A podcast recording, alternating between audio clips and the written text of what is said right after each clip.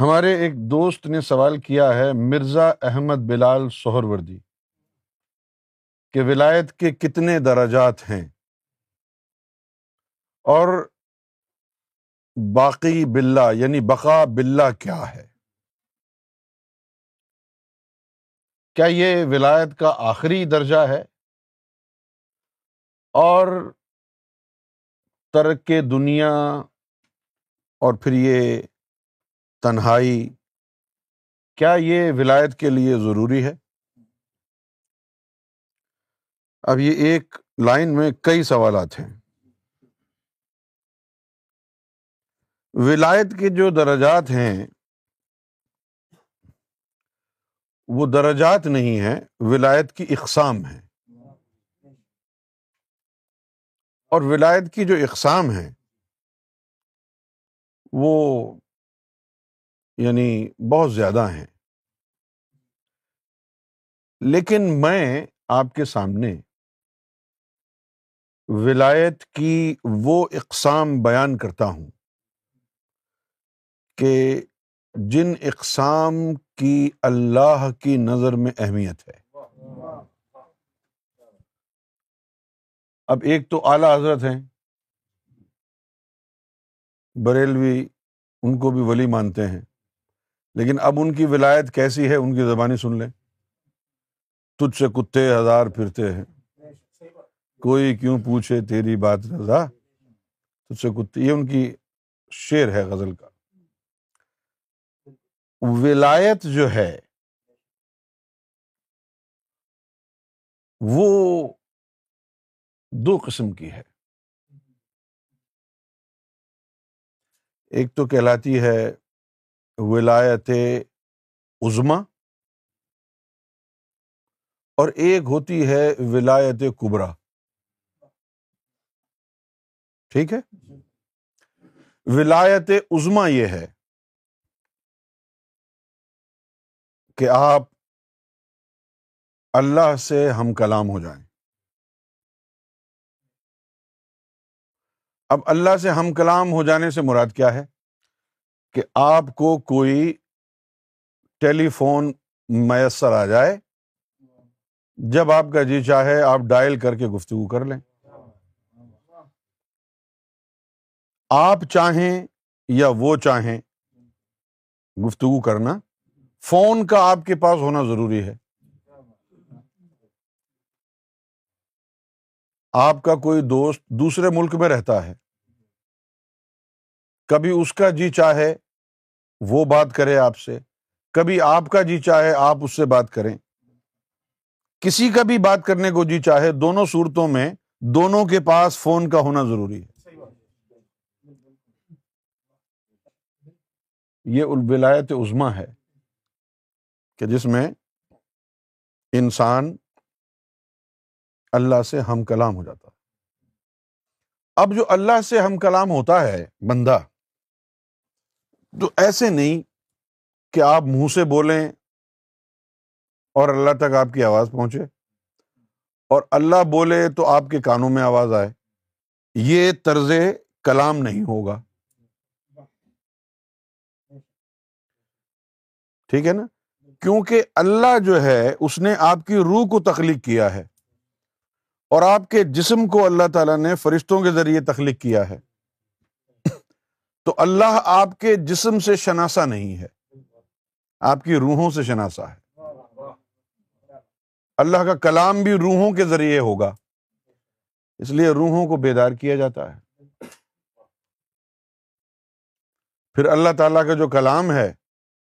وہ آپ کے قلب پر وارد ہوگا اور پھر مختلف لطائف سے گزرتے ہوئے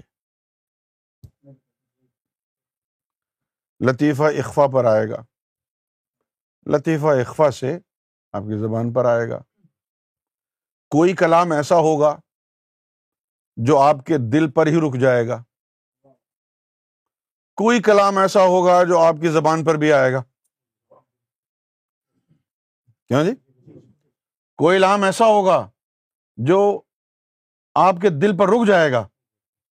دل پہ کیوں رکے گا کیونکہ وہ گفتگو خاص اللہ اور آپ کے لیے ہے آپ کے دل میں رہے آپ سمجھ جائیں کچھ گفتگو ایسی ہوگی جو اللہ مخلوق سے بات کرنا چاہے گا آپ کے ذریعے تو وہ زبان سے نکلے گا جس طرح وہی الہی میں جو عام لوگوں کے علم آیا وہ حضور کے قلب پر نازل ہوا اور زبان سے نکلا تب لوگوں نے اس کو لکھا اور بعد میں جمع کیا نا وہ علم جو صرف ان کے لیے تھا ان کے دل میں ہی رہا زبان پہ نہیں آیا نا جی یہ ہو گیا الہام اور طرز کلام پھر آپ کے دل میں کوئی خواہش ہوئی تو یہ جو دل کی آواز جو دل اللہ اللہ کرتا ہے یہی دل کی دھڑکنیں وہ خواہش کو عرش الہی پہ بھیج دیں گی پھر جو خواہش تمہاری اوپر گئی اللہ کا اس کی طرف سے جواب آ جائے گا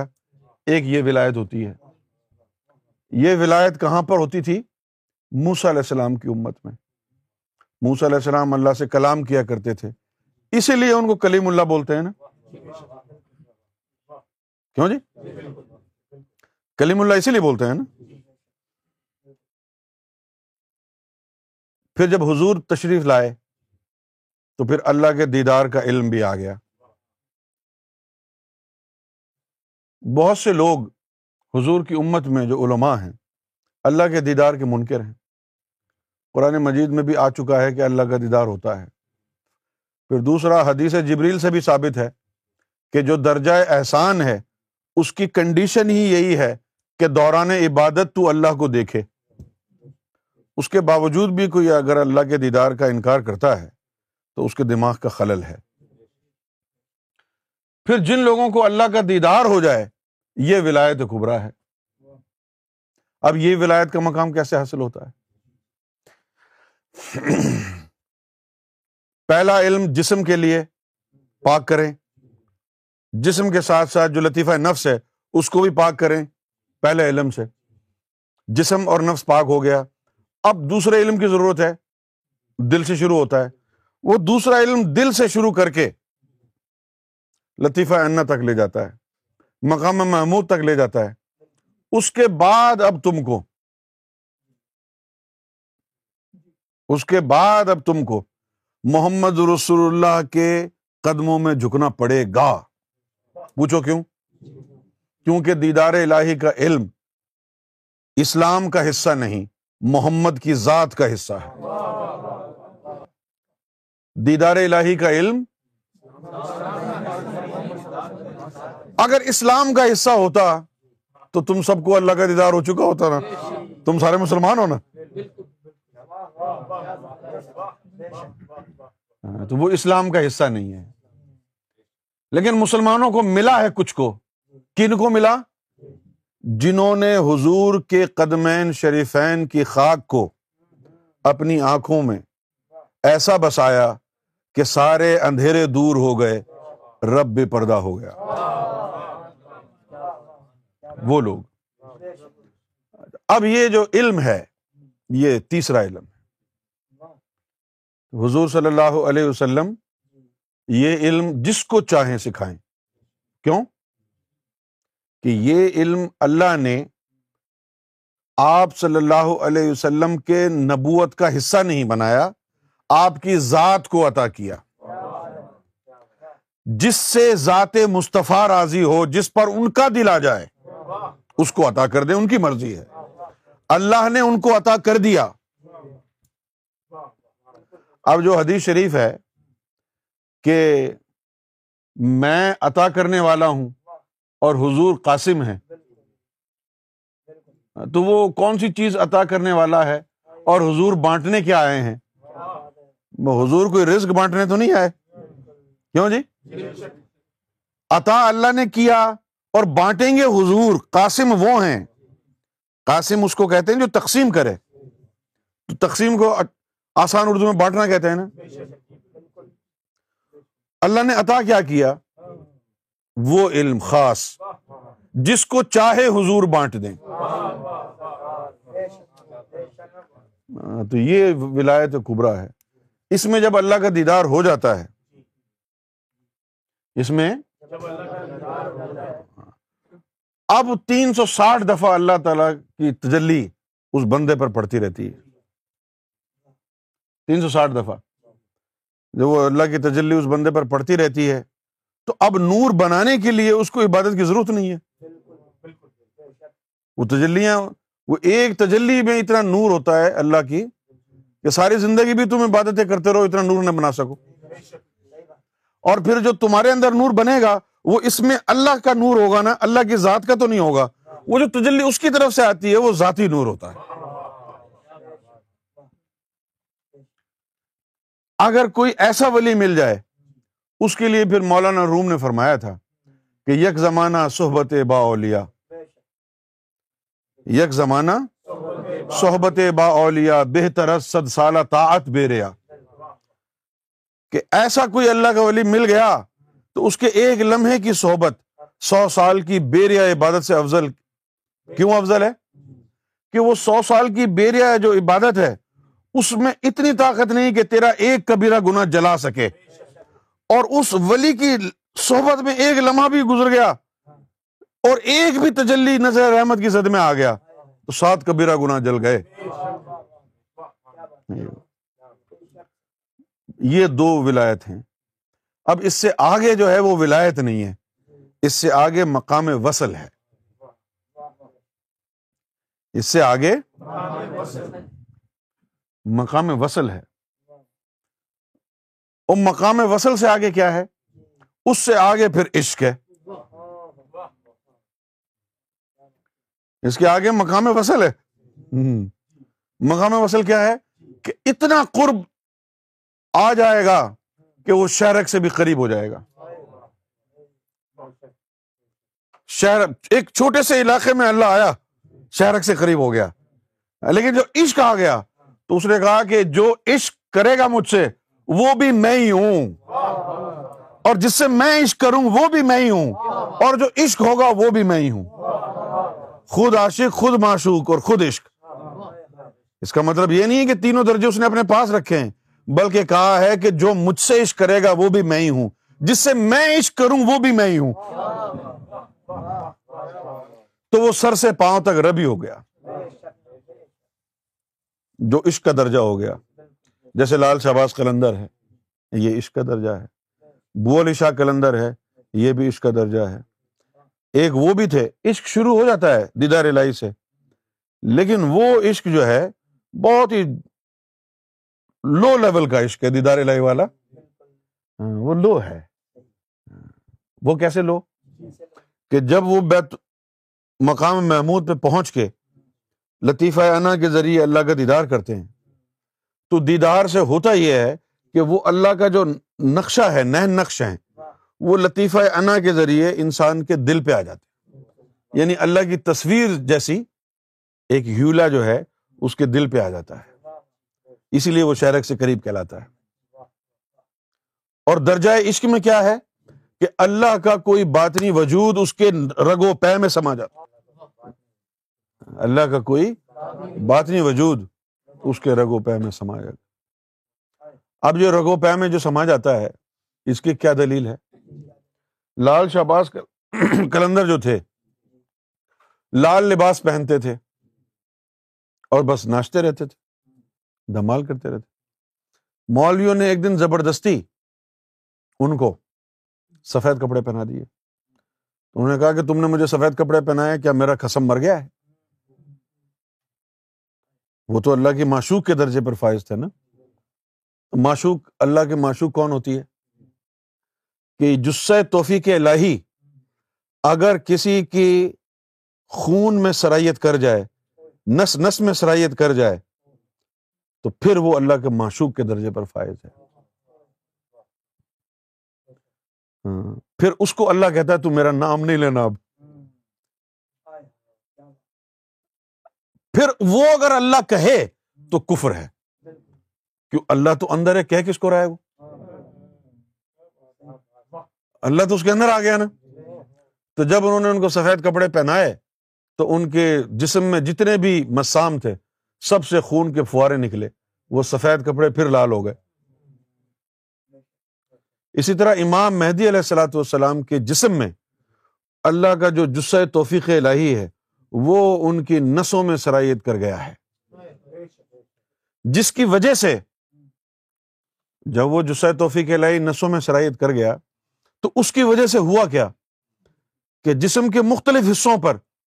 اللہ کا جو نام ہے وہ نسوں سے ابھر گیا امام مہدی کے ناخون کے اوپر قرآن مجید کی مختلف صورتیں درج اس ناخون کے اوپر یہ صورت درج اس ناخون پر وہ صورت درج تالو کے اوپر یاہو لکھا ہوا کہیں اللہ لکھا ہوا کہیں احد لکھا ہوا کہیں واحد لکھا ہوا کہیں آیت الکرسی لکھی ہوئی ہے کہیں سورہ یاسین لکھی ہوئی ہے یہ سارا اسی کی وجہ سے ہوا کیوں بھائی اب یہ جو مقام ہے یہ مقام وصل کا نہیں وصل پیچھے رہ گیا وصل کے مقام کے لیے اللہ تعالیٰ نے فرمایا کہ بندہ اضافی عبادت کے ذریعے میرے قرب حاصل کر لیتا ہے جب وہ میرا قرب حاصل کر لیتا ہے تو میں اس کے ہاتھ بن جاتا ہوں جس سے وہ پکڑتا ہے میں اس کے پاؤں بن جاتا ہوں جس سے وہ چلتا ہے میں اس کی زبان یوم محشر میں بن جاؤں گا جس سے وہ بولے گا تو ایسے ہستیوں کو دیکھنا اللہ کو دیکھنا ہے ان کے پاس بیٹھنا اللہ کے پاس بیٹھنا ہے اے او گفتا اللہ بود گرچ از حلقوم عبد اللہ یہ ولایت کے مختلف جو ہے وہ اقسام ہیں اچھا اب آئسولیشن اور جو ہے یہ دنیا کو ترک کر دینا اور ہرمیٹیج ہرمیٹیج کہتے ہیں رہبانیت ہرمیٹیج اختیار کر لینا آئسولیشن ہرمیٹیج ایک ہی معنوں میں استعمال کی جا سکتی پرانے وقتوں میں شہر سے نکل کے جنگلوں میں جو چلہ اور مجاہدہ کرنے کے لیے مختلف صوفیوں نے رخ کیا اس کی ایک وجہ یہ تھی کہ انسانوں سے ملاقات نہ ہو نہ جانے کیسے کیسے گناہ کرتے ہیں اس کے باطنی نہیں کیڑے چلتے ہیں اور ان پر آ کر کے بیٹھ جاتے ہیں ان گناہوں سے دور ہو جائیں دوسرا یہ کہ بیوی بچوں سے دور ہو جائیں تاکہ ان کی پریشانی مصیبت کا خیال رب کی راہ میں رکاوٹ نہ بنے اور یہ سب کچھ کرنا اللہ کے رسول کی سنت ہے یاد کیجیے کہ نبی کریم صلی اللہ علیہ وسلم پر جو پہلی وہی نازل ہوئی ہے وہ گھر میں یا شہر میں نہیں ہوئی وہ غار ہرا میں نازل ہوئی ہے جہاں آپ تنہائی میں جا کے بیٹھ جایا کرتے تھے جو لوگ یہ کہتے ہیں کہ اسلام کے اندر یہ سب کچھ کرنا جو ہے وہ غلط ہے تو وہ نبی پاک صلی اللہ علیہ وسلم کی سنت کو جھٹلا رہے ہیں اسلام نے جس طرح کی رحبانیت کو ناجائز قرار دیا ہے وہ ہے کلی طور پر دنیا سے کٹ آف ہو جانا تعلق توڑ دینا لیکن چلا کرنے کی غرض و غائد سے مجاہدہ کرنے کی غرض و غائد سے یکسوئی حاصل کرنے کے لیے ایک محدود مدت کے لیے اگر آپ تنہائی اختیار کر لیں ترک دنیا مکمل طور پر کر لیں اور پھر جب آپ کا تصفیہ قلب تجلیہ روح تخلیہ سر اور تزکیہ نفس ہو جائے پھر دوبارہ اللہ کے حکم حکومت دنیا پہ آ جائیں تو یہ رہبانیت نہیں کہلائے گی تو لمیٹڈ ٹائم کے لیے ہمیٹج اختیار کرنا آئسولیشن اختیار کرنا جائز ہے اللہ کے رسول نے ایسا کیا ہے آپ بھی کر سکتے ہیں اب یہ تو ہوگی قانون کی بات کہ کر سکتے ہیں یا نہیں کر سکتے ہیں اب ذکر کرتے ہیں کہ ضرورت ہے یا نہیں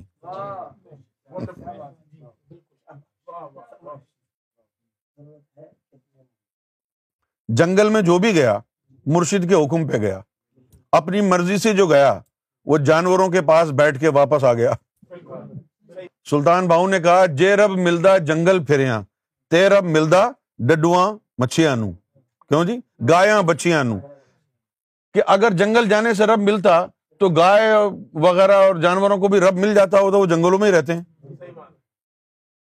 اگر رب ملتا سمندر دریا میں جانے سے تو وہ ڈڈو اور مچھلیوں کو مل جاتا مینڈکوں کو اور مچھلیوں کو یہ تو واسل برب نہیں ہوئے سمندر میں رہنے کے باوجود رب اسی کو ملتا ہے جس نے جو ہے فقیر کی صحبت اختیار کر اور پھر مرشد نے اگر حکم دیا کہ جاؤ جنگل تو پھر مرشد کا ایک باطنی وجود جنگل میں اس کے ساتھ ہوتا ہے رہبری کے لیے اب یہ جو زمانہ ہے اس زمانے میں سرکار گوہر شاہی کا ظہور ہو گیا ہے جو فرما رہے ہیں کہ شہروں میں تم کو رب مل جائے گا جو ہم طریقہ بتا رہے ہیں اس پر عمل کر کے دیکھو نہ صرف یہ کہ فیض مل جائے گا شہروں میں بیٹھے بیٹھے بلکہ تزکیہ نفس بھی مل جائے گا اور رب بھی مل جائے گا اور ولایت بھی مل جائے گی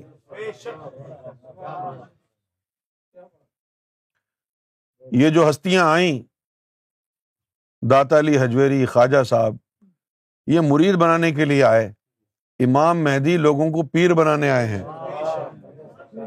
ولی بنانے آئے ہیں کیوں جی وہ جنگلوں میں جو گئے ان میں سے کوئی اکا دکا جو ہے وہ داتا علی ہو کوئی اکا دکا نظام الدین بنا کوئی اکا دکا بابا فرید بنا جو امام مہدی کے قدموں میں آ گیا جتنے بھی آ گئے وہ سب خواجہ صاحب ہو جائیں گے وہ سب داتا علی حجویری کے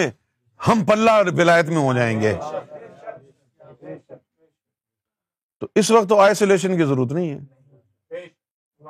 اس وقت جو زمانہ آ گیا ہے اب جنگلوں میں بھی کچھ نہیں ہے سب مرشد کے قدموں سے امام مہدی کے قدموں سے ملے گا